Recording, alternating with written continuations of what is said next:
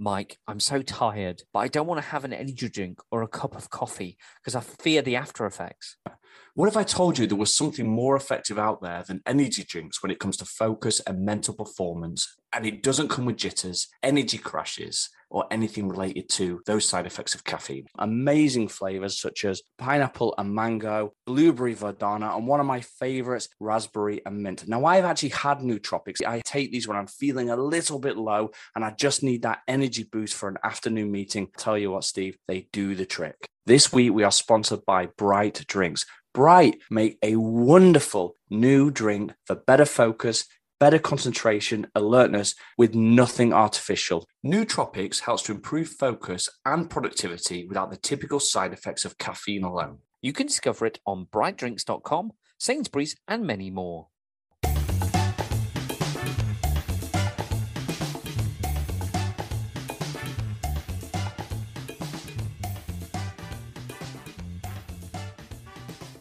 Hello and welcome to a super extra fantabulous edition of the Bad Scripts podcast celebrating New Year. So we were only going to do three festive specials, but we thought you'd been so good and kept off that naughty list that we would try and squeeze another one in for you just before the new year. So whether you're listening to this in two thousand twenty-one, two thousand twenty-two, or two thousand forty-two and wondering what the hell are these guys going on about, welcome to The Last Resort. And joining me, as always, the probably full of turkey, Mister Mike Galea. Hi, Mike. Steve, did you practice that in the mirror before you came online? I did that, not. That, that speech was a little bit too refined. Did you practice it? I didn't. It was off the cuff. It was it was filled with the brandy and um, Baileys. Um, Irish other Irish liqueurs are available. Um, and yeah, it, it kept me going. Well, how has your Christmas been? It has been fantastic. I've had a great time. I've had, I've got more socks than you can count. Um, and, uh, you know, that's what you get as a dad, isn't it? You stop getting presents that are really exciting. You start getting the ones that are practical. It's been a good Christmas, hasn't it? And, you know, it's been a weird one again. We kept going through this, but we are now entering the moment of self-reflection Ooh. And resolutions and changes that we're all going to make as we enter our new year. Um, one change we're not going to make, and that's bringing you the Last Resort saga and its continuation into the next season, which will be coming to you. We can now announce in early twenty twenty-two. So we're, we're not quite sure yet, February, March time. It will be coming to your ears. And uh, yeah, so stay tuned for that. Lots of exciting stuff to come. We've got quite um, a lot to get through in today's episode. So sit down and get strapped in for what should prove to be quite a quite an intense and fun episode. So, uh, Mike, are are you ready to to hit the road and uh, and find out what's going on at uh, Camp Holidays? I. I believe I am. Uh, we've done lots and lots of writing, folks. So um, just one thing, the reason why it was, we, we've gone to four episodes. There was too much story to fit in, in just three small episodes. And we realized that while we were writing that we had so much to cover and also building up to our wonderful and exciting second season. So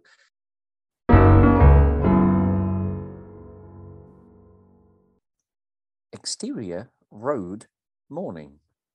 Dan is stood next to the car as Donna comes into view. He walks to the back of the metro and opens up the boot. Donna reaches him, carrying a medium-sized holdall.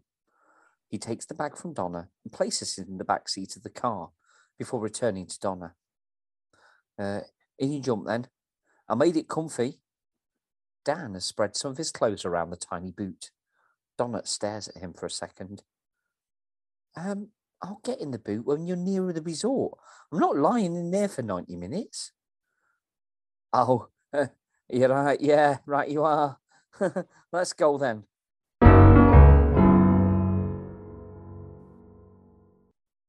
Interior, Camp Holidays, Entertainment's office, morning. Mark enters the office looking tanned and relaxed. He's carrying a bag full of Spanish sweets, and he puts down a bottle of sangria onto the desk. Hola, Karen. Lovely to see you. How have you been? Oh, hey, Mark. Hey, nice to have you back. How were your holidays? Oh, it was, it was great. So relaxing. Got some sunshine and read some books. Really puts things in perspective when, you know, you take a step back from things. And uh, holiday romance too? Nah, nah. Nothing like that. How are you?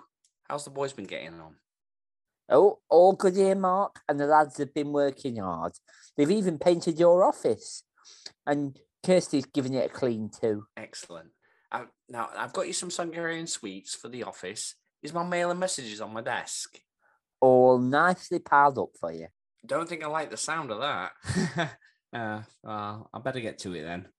Oh, um, Alan called too. Mark stops and turns around. Did he leave a message? Yeah, let, let me find it. Here, I've got it here a minute. Wrote it down somewhere. Karen rummages around her desk, looking for the bit of paper. It goes on for some time as Mark stands watching. I'll tell you what, if you find it, just just bring it through. Oh, I, I can remember. It said there's loads of ice lollies coming. Ice lollies? That's strange. Are you sure? one hundred percent. He called and he said to tell you there's a couple of hundred lollies coming. Like a promotion? It must be. Oh, okay. All right, well, uh, I'll see you in a bit.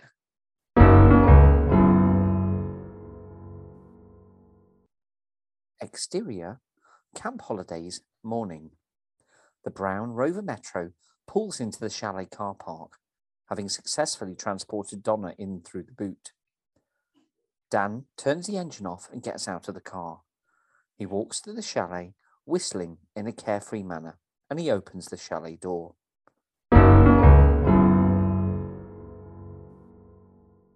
Interior, Camp Holidays, chalet, morning.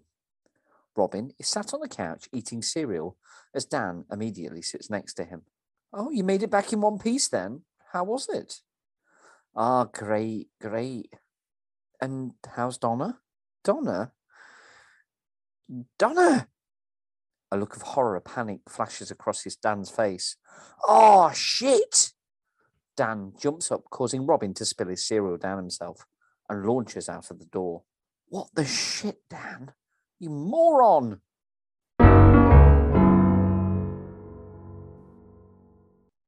Exterior, Camp Holidays, morning. Dan runs to the boot and pops it open. Donna, looking flustered and cramped, her hair all messed up, sits up and blinks as the lights dazzle her. Oh, what the hell happened, Dan? You forgot about me. No, no, no, it, it, I was just making sure coast was clear. Dan helps her out of the boot and she smooths out her clothes. In the distance, Robin comes to the door and looks over. We zoom to him. Oh, great, another bloody roommate. He then waves camply to Donna, feigning excitement. Ooh, Donna! He waves madly. Donna waves back. Oi, shut up! You'll get us caught! Interior, Mark's office, morning. Mark is making his way through his mail and splitting them into two trays, one marked later and the other now. Most of the mail is going into the later pile. Karen enters and puts down a cup of coffee. How are your piles? uh, a bit itchy, but I'll, I'll live. This joke goes over Karen's head.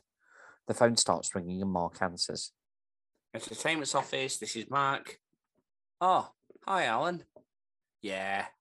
Yeah, lovely, thanks. Um, yeah, just got back. We're getting there. Still lots to do, but, you know, we have a few weeks before we need to start planning. What's happening tomorrow? Hold on. Hold on. Karen did pass your message along. Oh, really? Yeah, yeah, yeah, yeah. No, it's not a problem. We'll be ready. Okay, then. Yeah, gotta go. Okay, then. Yep, bye. Mark puts down the phone and stares at the wall. He takes a deep breath before looking at Karen. Karen sips loudly from her mug. Everything all right? That message. What, what did Alan say exactly, Karen? Like I told you, there's one hundred fifty lollies coming. Think back, Karen. What were his exact words? Karen, deep in thought, takes another sip from her mug. Her lips turn red as a sangria stains them. He said there'd be one hundred fifty sun lollies coming here. Mark breathes deeply. And a new sun lolly? Oh, it's at uh, travel agents. one hundred fifty sun lolly travel agents are coming here for a three-day seminar tomorrow. A lot of emotions run across Karen's face as the realisation sinks in. She takes another sip and then downs the lot. Well, what do we do? Call everyone. Wow. Yes, so lots to digest there uh, from those few scenes that we've had. So Donna's now on site. She's she's been snuck in, snuck in, in the snuck boot. in, inspired by you, Steve, when you it used was. to um, hide in the boot to get in on resort. That was before I worked there. That's right, yeah. And um, Mark's back from his holiday. He's had a bit of a break, gone off and had some fun in the sun, and he's come back and uh, yeah, found out that suddenly there's going to be a seminar in two days' time. That's quite the uh, it's quite the ask for uh, for a resort with no staff and. Uh, And nothing. So, so, so we dropped this in, didn't we, in an earlier episode? So, f- for those that have been following the story, if you remember our our episode, was it the Halloween special that was dropped in? Yeah. So the Hall- going right back to Halloween, um, Karen intercepts a call by Alan telling her that there was one hundred fifty sun lollies coming in, and uh, and she just didn't get his shorthand. She didn't get what he was saying, and she's passed that message on to Mark, and now they're all arriving. And what? What he said, obviously, am I mansplaining right now? Is that what I'm doing? I think I think what, what I'm doing is harking back to our Halloween special that the call came in then, and now it's come to fruition. Absolutely. So, who's keen to find out what happened next? Let's jump straight back in.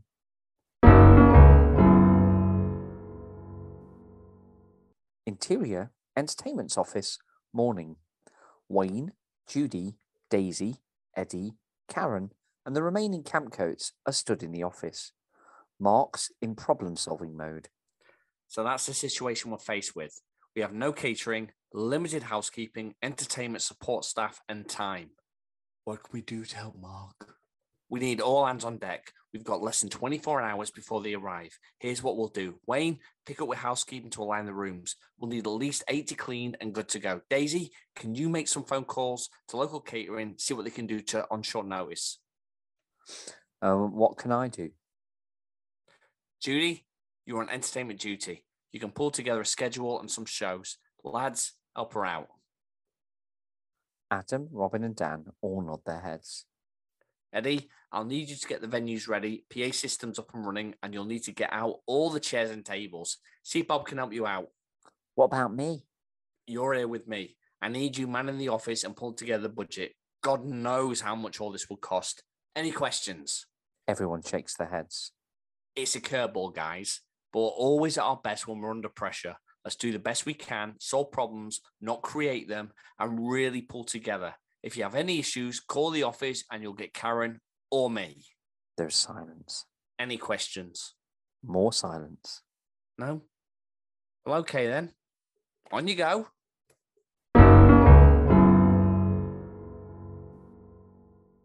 Exterior, Camp Resort, car park, morning. Alan has just arrived and is exiting his car. Wayne quickly approaches him carrying a clipboard. Alan, nice to see you again. I've got your list of things here and we are working through them right now. Of course, I've organised the staff and got the place working like a well-oiled machine. Where's Mark? I thought he'd be meeting me. Yeah, he's been called to some urgent thing in housekeeping, so I'm here to give you the tour. Right. Well, I guess I'll have to deal with the monkey if the organ grinder is indisposed. Lead the way. Wayne extends an arm, gesticulating that the walk towards the large main marquee building at the centre of the resort. So I've got everyone doing a specific role, organised with military precision. Good, good. I know our week wasn't much notice. Yeah, I mean, until I got involved, things were, weren't going too well, but I saw the issues and have made it right. Wayne pulls open the door. I think you'll be impressed. Interior, marquee building, day. The building is a busy mess. A cherry picker scales one of the large support struts.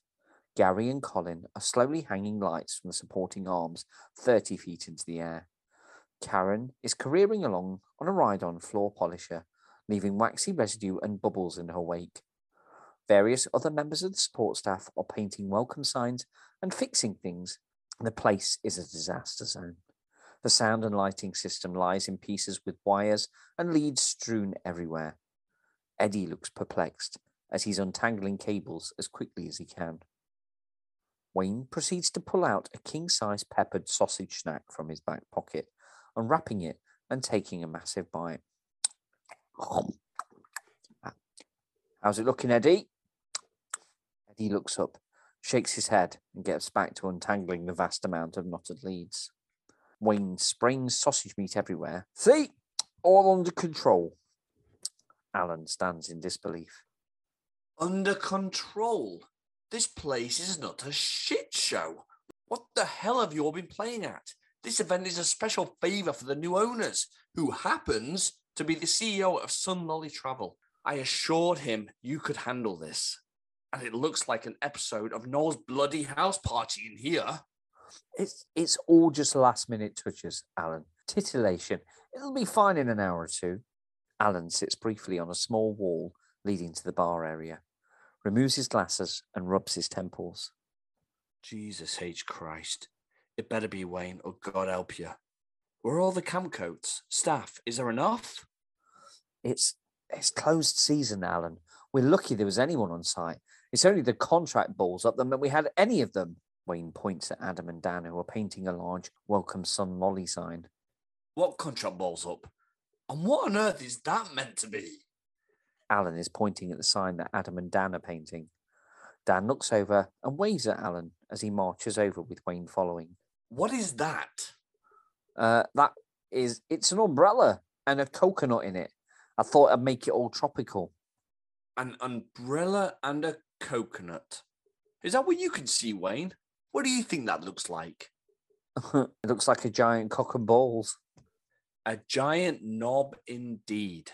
Adam and Dan look down. Adam nods his head in agreement, whereas Dan clearly can't see it. Well, I was going with the beach theme. If I paint them, it, it should be okay. Don't bother. Get rid of it.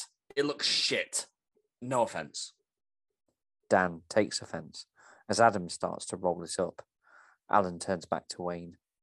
You can't run a resort with minimum staff, Wayne. You're going to have to find some manpower. What can we do? We called everyone, Alan. We're arranged catering and housekeeping is done. Well, where are you short? The coats. It's just Tweedledee, Dumb and Dumber at the moment.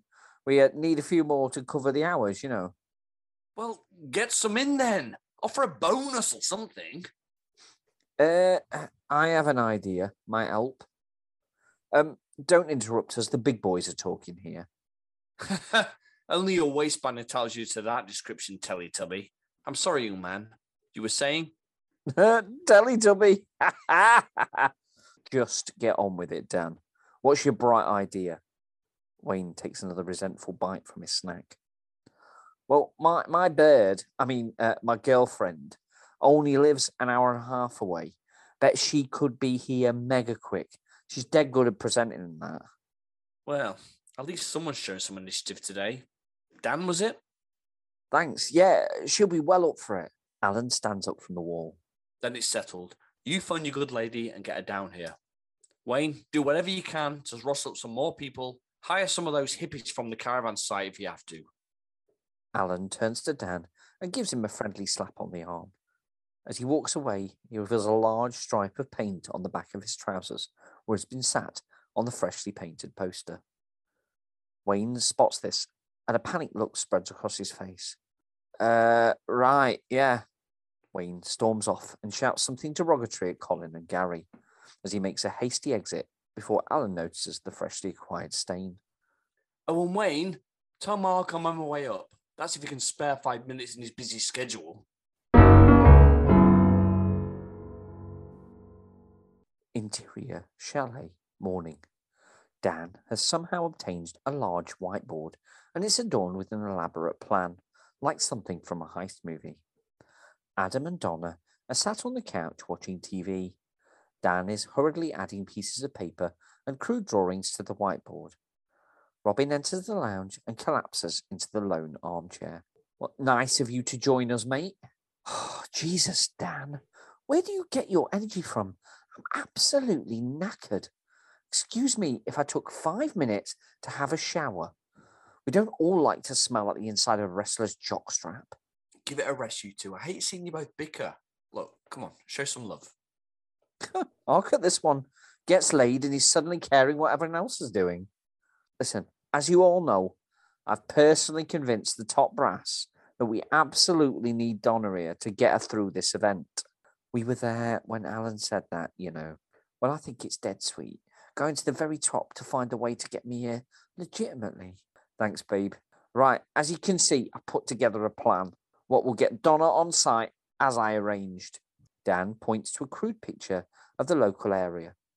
We can see the resort, the local town, and various landmarks. Like in that great old film about the train robbery? The the Great Train Robbery? Yeah, what, what was it called? Oh, I can't even. You should watch it, mate. Was well good. Not very realistic, though. Dan, what's the plan, mate? Okay, so we're going to need some large blankets, cable ties, industrial-sized battery. Oh, and a goat. Dan, I love you more than you could ever know. But how the heck are we going to find the goat at this notice in the middle of winter at the seaside? Robin rubs his temples. Are you really expecting us to undertake all of this hijinks just to get your girlfriend off resort and back on again, all without getting caught? No offence, Dan, my lovely, but I can barely stand up. Never mind getting involved in one of your stupid schemes. I'm out. Well, I've got your back, matey. What do you need me to do? Robin stands up and walks to the kitchen area and pours himself a glass of orange juice. Thanks, bud. I need you to dress up as a woman and create a distraction at the security office so we can wrap Donna up in blankets and put her into the outgoing mail, right? Then the lorry leaves, we can incept it with the goat, setting it loose in from the middle of the road. We slip in the back of the van, get Donna out, put her on a bus home so she can get the train back to here. Finally, Wayne's going to pick her up from the station. Job done. Um, is this going to be safe? Of course, babe. I've got it all under control. Uh, just one question. What are the cable ties for? For my room. What with the T V, video and N sixty-four all on the dresser, I need the cables better organised. Adam laughs. Donna sniggers too, and Dan joins in with them. Have you planned all this out in like the last twenty minutes? I've always got an escape plan, no matter what. Robin puts down the glass of orange juice and rolls his eyes. Okay, here's an idea. Robin approaches the whiteboard, snatches the pen from Dan's hand, and wipes the drawings from the board. He then writes in bold letters, "Take her out the way you got her in, numbnuts." He clips the lid back on the pen before patronisingly placing it into Dan's hand. Dan stands with his mouth wide open. Adam and Donna look at each other and both get to their feet. To be fair, it is a simpler solution. And you've still got Karen's metro keys, right? You got to admit, mate, it's a better idea. Dan looks crestfallen, picks up the metro keys and jingles them slightly. So you drop her at the south entrance to the station. Donna, you can then cross the platforms and meet Wayne at the main entrance. Well, it's it's a bit boring, but fine. It's agreed then. Fab. Good luck. I'm going for a lie down. Um, before you go, mate, can I uh, borrow your mobile? Uh, what for? I got to phone the petting zoo and cancel the goat. Exterior, train station, noon. Wayne is stood by his jeep at the station entrance, awaiting Don's arrival. He looks at his watch and stares intently into the foyer. Where the fuck is she? In the background, we see the brown metro speed into the side street and disappear from view, an action that Wayne is oblivious to. We follow the vehicle as it screeches to a halt. Dan jumps out and races around to open the boot. He helps Donna out as she grabs her handbag. Do we need to talk about the plan one more time? I think I've got it. I'm walking through there and out to the front. Okay, I am really going to miss you. Donna giggles and sees he's being serious. I'll literally see you in twenty minutes, you wally. Oh, yeah. Now, off you pop back to Resort. You got to beat us back there. Dan gives Donna a kiss and runs back to the car. Oh, and Dan... Dan stops. Act like you've not seen me for a while. Dan winks and gets into the car, reversing out and blowing a kiss. Donna walks into the station. We follow her through as she passes the platforms, over the small bridge and out to the foyer.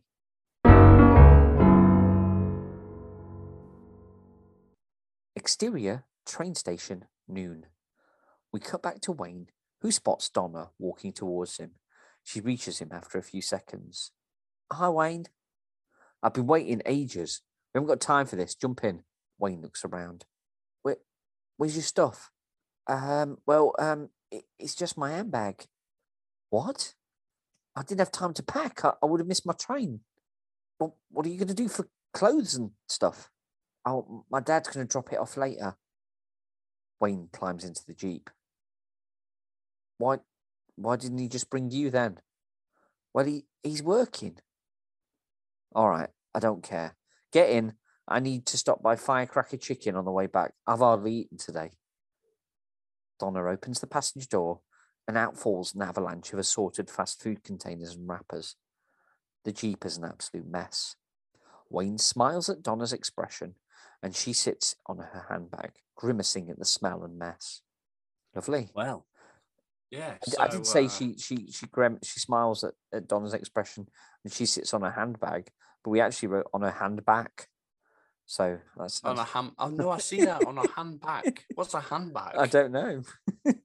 Sounds painful. For all that the... oh, well, it's still a bad script. um, so uh, the heist never quite worked out the way it should work out, really. No, I think it it was one of those things where maybe Dan got a little bit carried away in his idea and and the notion that he could create some sort of uh, uh, let's say elaborate plan to to sneak her in, sneak her out and in again. But at the end of the day, simplicity wins. And uh... so what? I mean, what's the what? So he sneaked her in, and then almost immediately, then said she could get rehired again. What's the worst that could happen if they didn't do all of that? And it, I mean, it wasn't common for management to pick you up at the train station, but I think this is exceptional circumstances, isn't it? That they're panicking and doing whatever they can do. Well, I think that's the thing, and I think they probably wouldn't have been in that much trouble anyway. It would have worked out. But you know what? I don't know about you, but at the time, there was a sense of fear of, you know, I, I, I can't I can't be seen to be breaking the rules. So um, we'll do what we can to remain in the good books because, uh, you know, there's plenty of time. We've seen Sam go for, for smacking somebody. We're all there by a whisper, a whisker, not a whisper.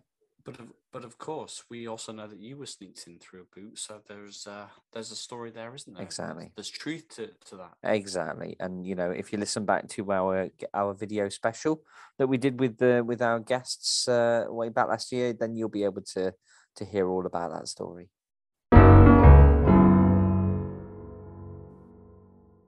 Exterior, Camp Resort main entrance, afternoon. A procession of coaches draws through the archway and around the impressively pruned roundabout, pulling up outside the reception building. Alan, Mark, Wayne, Judy, and the campcoats are lined up, awaiting the first visitor's deembarkation. A bubbly-looking woman in a neatly pressed travel uniform steps out of the coach carrying a clipboard. She has an air of authority about her. Wayne immediately breathes in and tries to make himself look more presentable. Judy spots this and tries not to laugh. Breathe, Wayne, or you'll pass out. The woman approaches. Um, and which one of you is Alan? Uh, that would be me. Uh, hello and welcome. You must be... Uh, B- Bernice. It's been a very long journey. I've got one hundred fifty girls needing the facilities. Can we start the check-in process right away? I sent all the names and room pairings via email, so I trust all is in order. You take the high road and I'll take the low road. It, it, it feels like, what What was that sitcom? Take the High Road. Take the High Road was exactly the one. Of a soap, wasn't it? Like a daytime was soap. soap yeah. Like, a, like a kind of, yeah, like wobbly sets and stuff like that. yeah, I, I a bit it. Crossroadsy, yeah. You, so Bernice is from Take the High Road. Yeah, it seems like that way, doesn't it? That, I love it. I love or it. Balamory. It could be either. Alan looks straight at Mark. Yes. Karen has all the keys over there in reception. We'll make it as fast as possible. Meanwhile, we'll have one of our camp coats show the girls to the toilets. Uh, Donna? Bernice looks straight past Mark and starts yelling at the bus. No, get back on the coach. We're not ready yet. There's a process in place, as well you know. So go and sit down in your allocated seat, Kimberly. So, slight change of plan with our itinerary. Damn trainer came down with a tummy bug. Poor thing. So we've had to get creative. We'll need another venue and some helpers to facilitate. I trust that won't be a problem. Of course, it's fine. We're here to... Of course, it's fine. We're here to make your stay as comfortable as possible. Nothing is too much trouble. Well... We'll see, won't we? So lead the way. I'll oversee the checking in process. Uh, girls, you may disembark. There is a lot of motion on the coaches as a steady stream of attractive young women step off excitedly, smiling and giggling. A large smile passes across Adam's face. Is this what heaven looks like? Oh, man. It looks like hell to me. Not necessarily. Adam points out a group of young guys who are walking in, and amongst the throes of travel agents, Robin's eyes light up.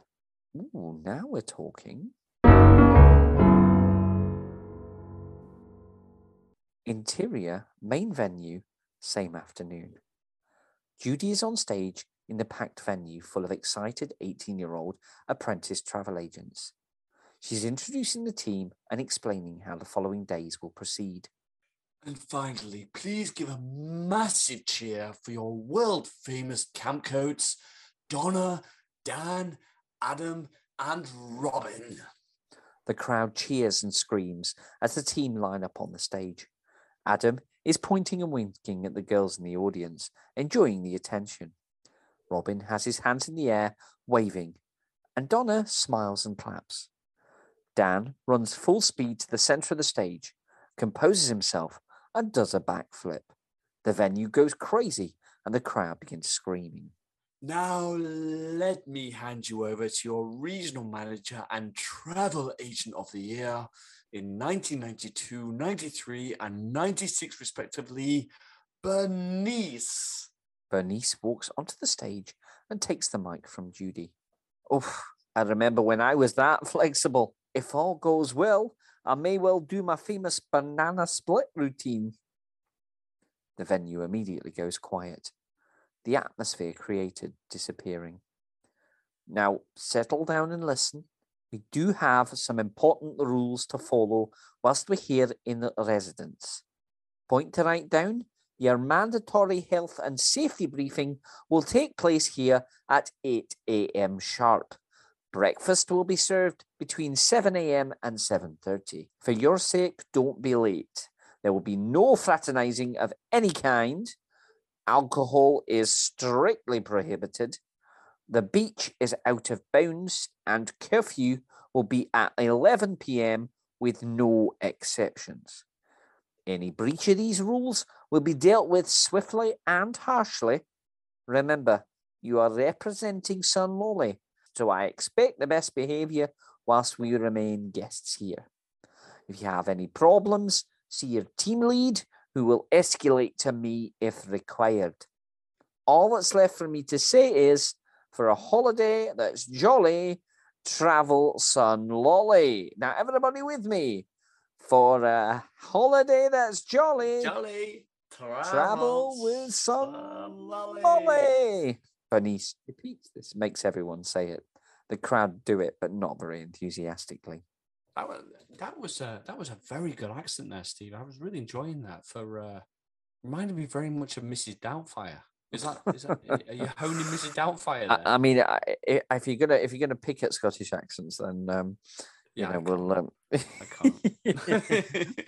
No, Maybe I enjoyed we'll... it. That's really good. That's really good. That's probably my favourite yet, actually. Her accent will probably move around the Scottish Isles and probably into Ireland and Wales by the end of the end you, of the. You play, club. you play, uh, you play Karen and Bernice so well that they are literally my favourite character uh, oh. characters now. So Karen and Bernice are up there. That's fantastic. Well, I, you know, I think I think it's wonderful that you're enjoying them.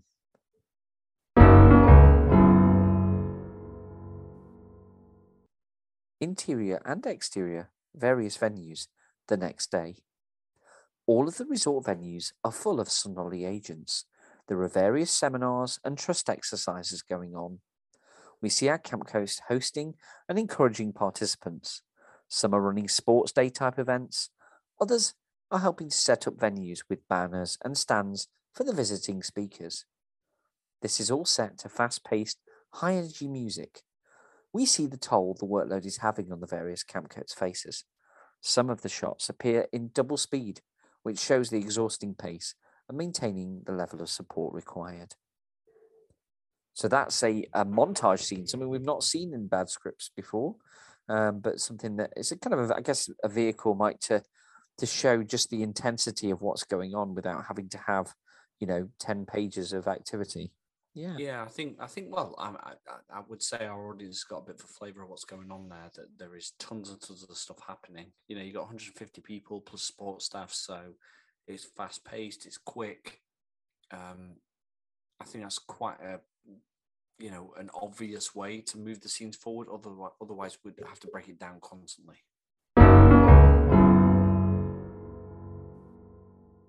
Interior chalet night. Dan and Donna are lying on the couch. A girl tiptoes behind them, followed closely by Adam. She stops and hugs him and then leaves the chalet. Dan and Donna look at Adam, who smiles and walks back to his room. There's a knock at the door. Dan gets up to answer. Does he see a different girl stood there? Is Adam here? Uh, down the hall, first door on the left. Thanks. The girl enters the chalet and walks towards Adam's room. Dan looks at Donna and shrugs. Interior, exterior, various venues, the next day. Another montage scene as the management, camp coats and various other members of staff compile the required supplies to keep demands met. Dan is asleep in a chair and Donna comes along and knocks his feet off a railing as he takes a five-minute nap. Adam is leaning against the back of some chairs, talking to a group of girls in full flirtation mode. Robin walks past and drags Adam away. Adam mimes a call me gesture to the Sun Lolly girls. So Adam seems to be like, is he over Sam all of a sudden, do we think? No, he's definitely not over Sam. He's just, he's, he's following Robin's advice. If you remember in the last episode, Robin says, just chill out. And, you know, Adam was with Kirsty and she didn't want him, and that was a bit of a turning point for, for Adam, wasn't it? Where Adam's like, well, I just do whatever I want to do, and I think Adam's just embraced it. So we think he's sort of, he's go, he's working hard on the kind of rebound. I think he's rebelling. I think he's rebelling against everything that happened. Um, I think that he is lost.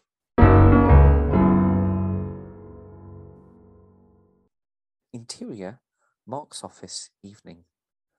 Alan is sat in Mark's chair and has removed his tie and his shoes and is rubbing his feet. He takes a sip from a large whiskey tumbler, his phone at his ear. Wait, is Alan rubbing Mark's feet or his own feet? That's not I think clear. It's, I, I don't think he's rubbing. which, which, I don't think he's rubbing Mark's feet. I think well, that would Alan, be very weird. Alan is sat in Mark's chair. Is Mark there? Mark is there, isn't he? No, I don't. Oh, wait, maybe, yeah, he is, but... No, Mark is there, Mark is there. So is Alan rubbing Mark's feet? No, That's definitely no. not happening. He's rubbing his own feet. He's rubbing his own feet. Mark That's is having boring. to probably lean on the on a cabinet or something, because boring, I think whenever Steve. Alan goes into Mark's office, there's kind of a power play where he will sit in Mark's chair as if, uh, well, when I'm here, this is my office kind of behaviour. Yeah, that's just that's bad writing. I blame the writers for that one. We should. And they they are shocking. Have a word with they them. They are terrible, terrible F- writers. Terrible. Fire the lot of them. That's what I say. Exactly. Not on my watch. You wouldn't get this on my watch. I'd have Alan rubbing Mark's feet and his lobes, very very slowly. Yes, Glenn. Of course, we'll spare no expense. Alan puts the phone back on the receiver. What was that all about? We need to do better. What is the plan for New Year? Well, the Coats are going to put on a game show and Dan is on, you know, like D J duties. Alan mulls this over. It's not good enough. We need to go bigger. Bernice appears at the door. Knock, knock.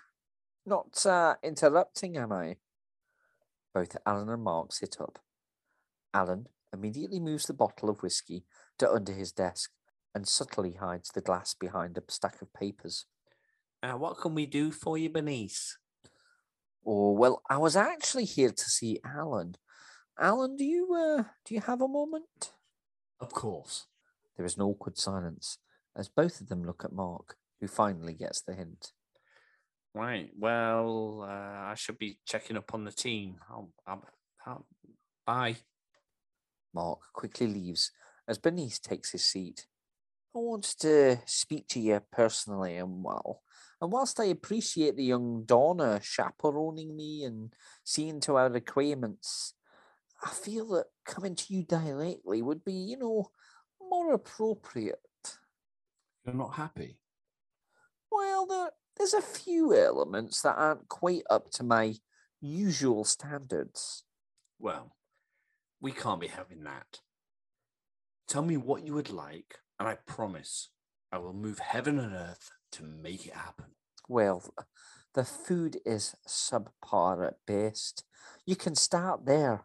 We expect something quite special tomorrow night.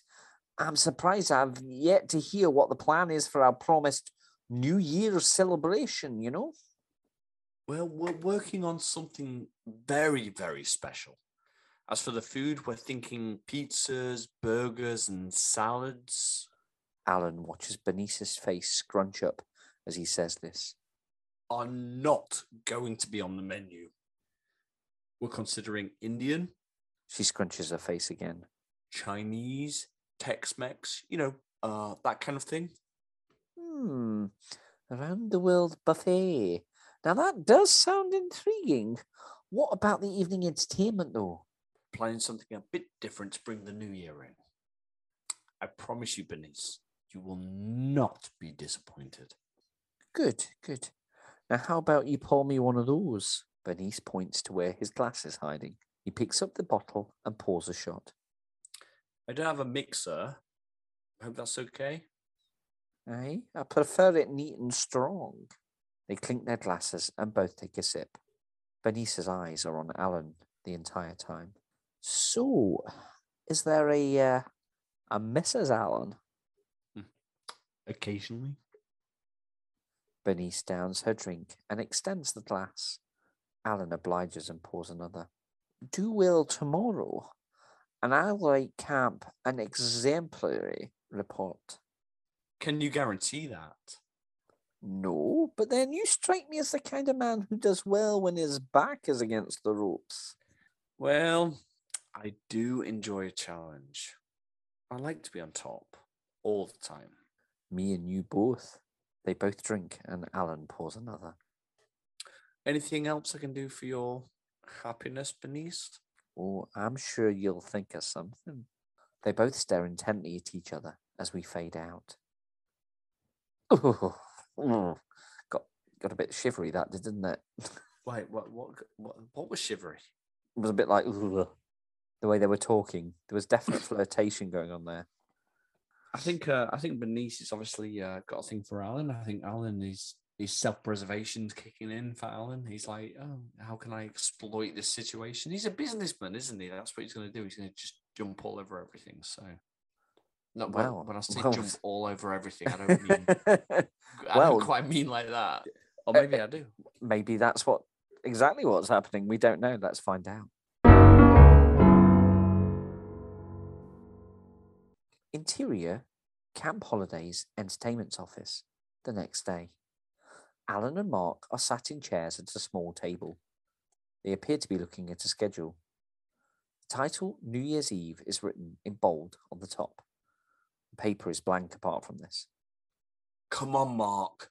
You're the entertainment's professional. What have you got? Think big. Well, what about party games? Bigger. We could do a pub quiz. Everyone loves those. Uh, you know, price could be a, a free weekend here. No, Mark. That's all camp. You've got to think twenty-first century. Mark stares at the sheet of paper, then looks up at Alan. I'm sorry, Alan. You've got nothing. I've been up for over forty-eight hours. Alan sighs. I know, Mark. You've done great so far. We've all had to make some sacrifices. What do you mean? Oh, don't ask questions you really don't want to know the answer to. Mark looks puzzled, then the penny drops. Jesus. Look, let's get back to the matter at hand. So what do you suggest? Brainstorming session. Call you guys right now.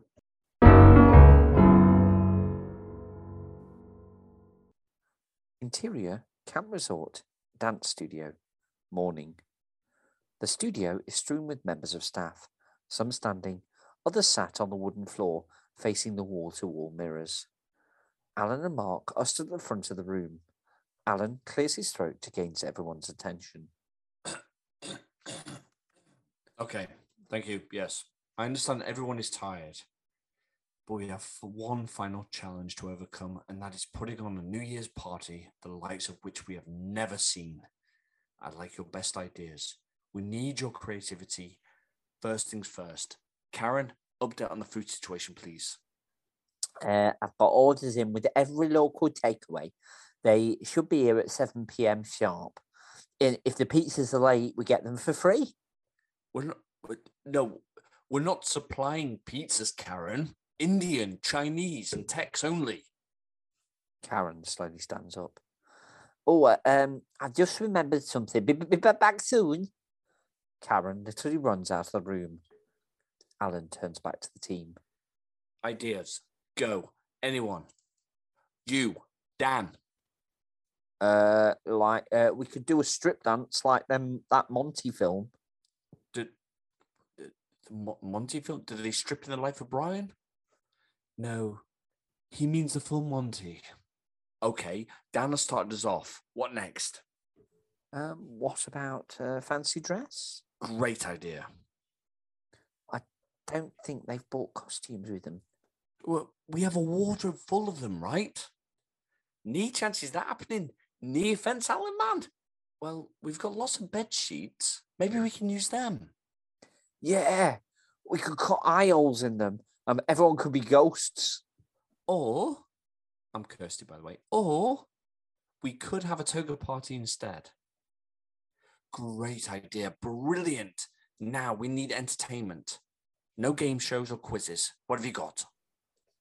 Uh, what about a live band? Unless you don't notice, Wayne, it's New Year's Eve. Where are we going to find a top-notch band that's not already booked? Well, we can't. But it just so happens that I've got a few contacts and I'm owed a few favours. If you're willing to dig deep and pay, I'll get you someone great. Do it. Pay what's needed. Wayne gets up and leaves. Okay, Mark, I'll leave the rest up to you. You know what to do. Judy, put me something special together. The coats can be the warm-up act. Dan, you're on D J duties after. You've got six hours to choreograph, rehearse, and be ready for tonight. Guys, make me proud.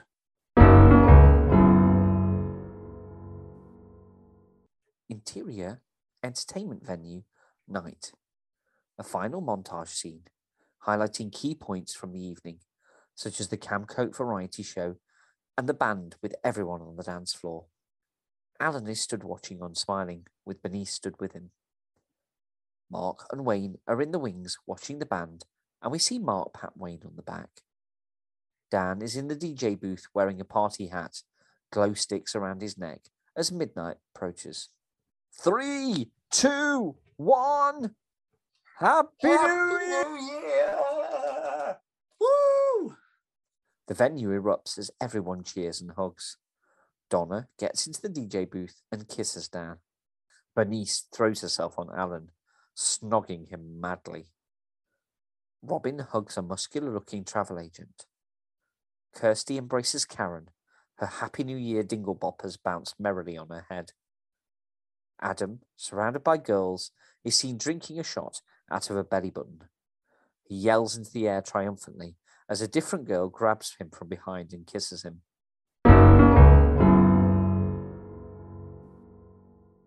Interior, chalet, early hours, New Year's Day.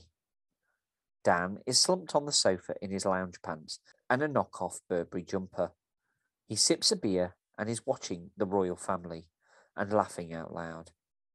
The chalet door rattles as a key is clumsily inserted into it. We hear giggling and the door bursts open to reveal Adam stood with two young women dressed in togas. They stumble through the hallway into the lounge. Dan jumps to his feet in shock at the sudden home invasion.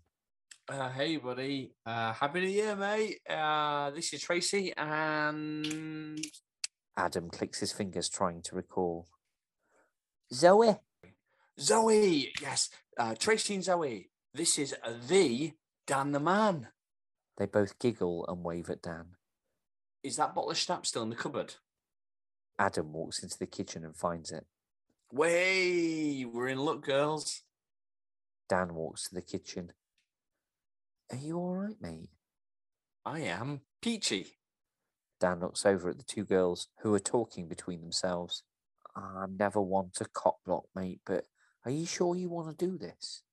Adam taps Dan on the face. I am living my best life, buddy. Might want to wear some earplugs. It's going to get loud in here. Right, ladies. My room down there. Shots on me, and I mean on me. Adam lifts his top and shows off his glistening abs. The girls giggle as Adam leaves them to his room.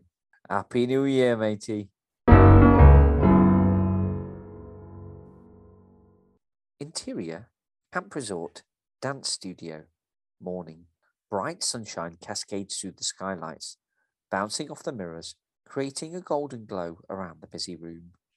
There are lots of people gathered, all chattering and gesticulating to each other. Everyone is adorned in newly designed camp coat uniforms, looking very smart and modern. At the front of the room stands Mark, Wayne, Judy, and the rest of the management team, including some new faces. Welcome, everyone. It's nice to see so many faces and some old ones too, as we embark on an exciting new chapter for Camp Holidays. For those of you who don't know the management team, we have Wayne, our newly appointed entertainment manager, Judy, who is the head of performance, Daisy leads the wardrobe, and we're very lucky to welcome our brand new artistic director, direct from the West End production of X-Men The Musical, Mister Bernie Decosta. There is an audible whoop and gasp from all of the new camp coats. Who'll be with us in a few days. Now, as you've seen, we've grown in size this year and have a larger team to match our giant ambitions of making camp the U K's number one holiday destination. To that end, we've decided to add an extra level of management in order to provide additional support and guidance for you, our new camp coats. Mark looks around to see where this person is as the door at the back opens. Everyone's head slowly turns as we hear the footsteps echoing on the shiny wooden floor. We close up on Dan's face, whose mouth is wide open. We close up on Donna's face, who looks confused. The steps get louder and louder. We close up on Adam's face, who clearly mouths the word, fuck. Hello, boys. I'm back. End. Of scene. End of season. End of season. The well, we're, we're we're literally at the point where the new season's starting. So that last scene has jumped a few weeks in from the New Year's Eve to all of the new camp coats are there, and they're all getting, you know, they're there for their first day of training, their, you know, inauguration. They're all wearing their new uniforms, ready to go. And that last revelation, if anybody hasn't noticed or, or doesn't recognize the person that's coming in as the brand new camp coat supervisor, will you put them out of their misery and tell them who it is, please? Kelly's back. She has returned. So no wonder Adam was not impressed, and all the, the returning camp coats don't look very happy either, really. I'm I'm looking forward to Kelly coming back, to be honest with you. I think uh, she's going to add a, like, an, I've, I've missed Kelly in these episodes, because I think she just brings something to it, you know, her own sensibility, and um, you know, maybe that's why I've enjoyed Bernice so much. Yeah, you know, like, but she's been given power now. She's got, she's she's a supervisor, so. If you think of what Kelly was like in the last series, yeah, and she had no authority then, did she? So, yeah. So now and we haven't been... written it yet, by the way. So we have no idea what she's going to be like, because we haven't written the next season yet. We've got to write that before we release it. So, um, but but one thing we did want to do was um, we wanted to give everyone their kind of comeuppance in this episode. Probably people realised a few characters that are missing, such as. Uh, well, Pete is, is noticeably missing, and we, we mentioned earlier on that that Pete and Robin have now split up. Yeah, and uh, and thank God for that. That I don't have to do that god awful Welsh accent anymore, because Daisy had one line, and I still managed to mess that one up. Yeah. Well, look, the thing is, we might see them again. You never know. It, we never say never. Um, here at Bad Scripts, so you know, don't uh, don't assume they that they're they're gone forever. But for now, Pete has um, has left and moved away, um, and uh, yeah, Daisy Daisy's taken a back seat. But I have a feeling that Daisy's going to take a much more central role in season two. So oh all of those that have enjoyed Mike's Geordie accent, then don't worry, because she will be returning. I'm sure everyone will, will also appreciate the fact that you did a much better Scottish accent. You were very Highland, very, very Saint Andrews, Fife kind of way. Um, I've got to say, Steve, really well done for that, because I thought you you really brought that. Well, that's very, very kind of you to say so. I mean, I'm, I've I've spent a bit of time in Scotland, not not anywhere near as much as yourself, but, um, but you know, we, we try and do our best for these things. No, um, it's true, and you always play it so safe, you know, with your accent. So it's nice to take you, uh, you know, that you step out a little bit and do something a bit more risky. Ooh, that was like a double-handed compliment, wasn't it? It was like, here, I'm going to slap you in the in the in the in the face for it as well. But listen, those are those people that have been listening since the early days will remember that I did originally voice Daisy in like the first or second episode, and it wasn't until after that that you took over. So you know, not to say that I wasn't happy to be out there, but I already do, you know. Um, quite a lot of voices, so we thought it's only fair to to let you have uh, flex your vocal muscles. Well, this is true, and here we are, the end of the season. This is it, folks. Officially, season one is now complete. Yes, it is, and it w- it, we would go amiss if we didn't have a little bit of anecdote chat. Um, and New Year's, we've we've spent a few of them together, Mike, me and you, over the years in different places, different parts of the country.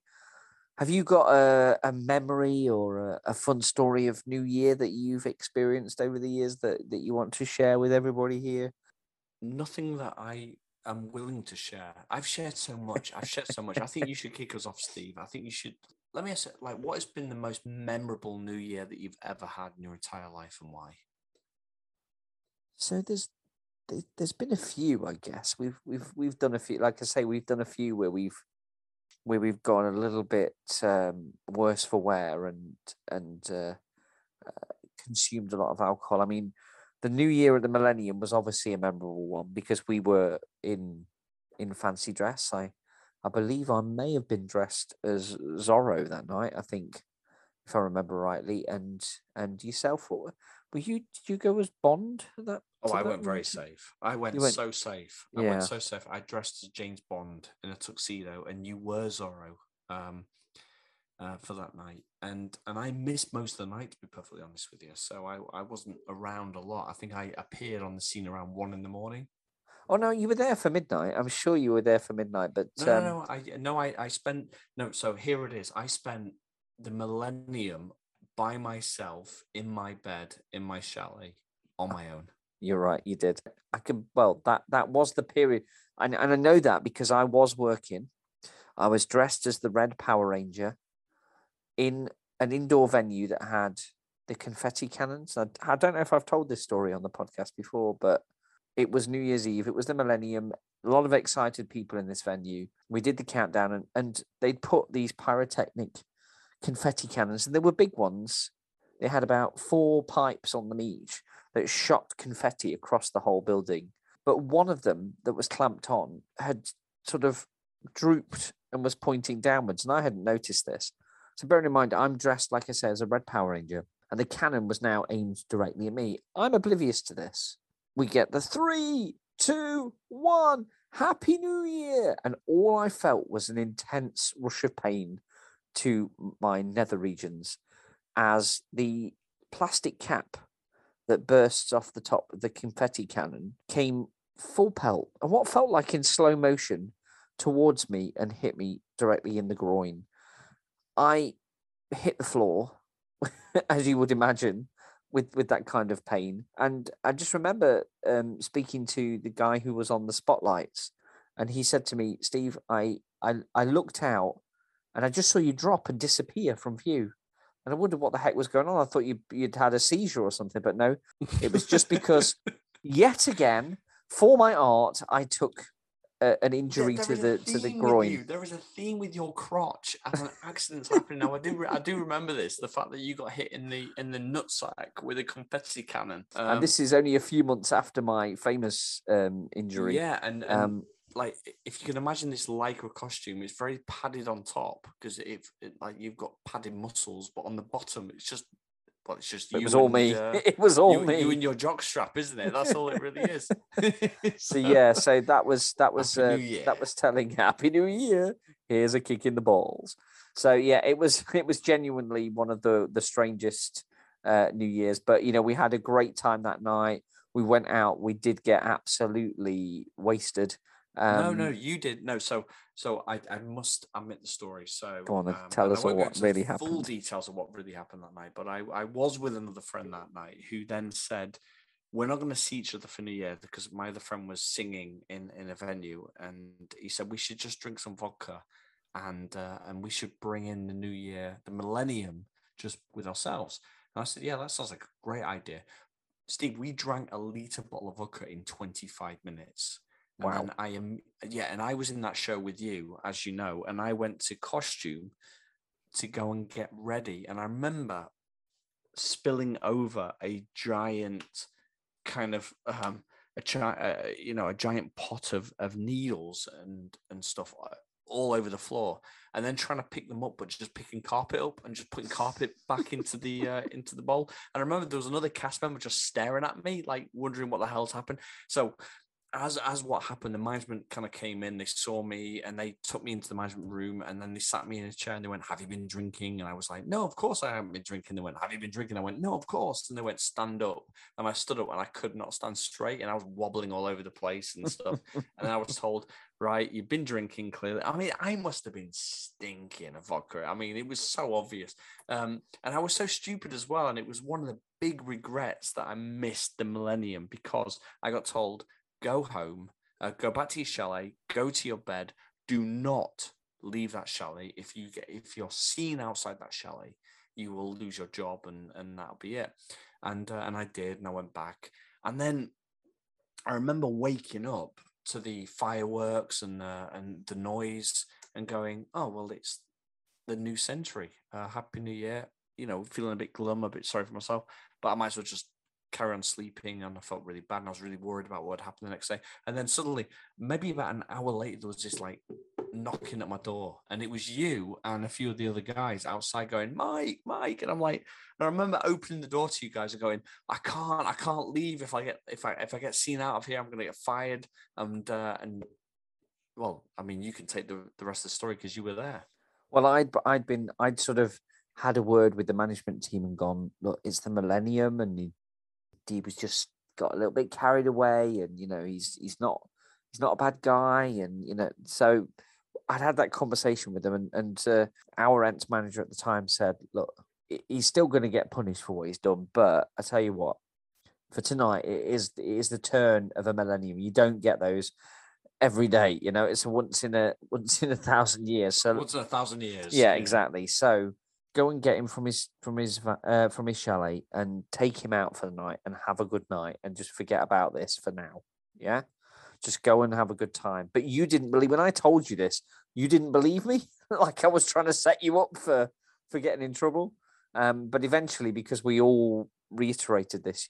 You you eventually believed us and and you popped your. T- no, you literally kicked down my door. I wasn't answering my door. You you kicked my door in to get me out, um, and I'm glad you did, to be honest with you. And then I didn't drink. So just for the record, I went out and I drank water the entire night.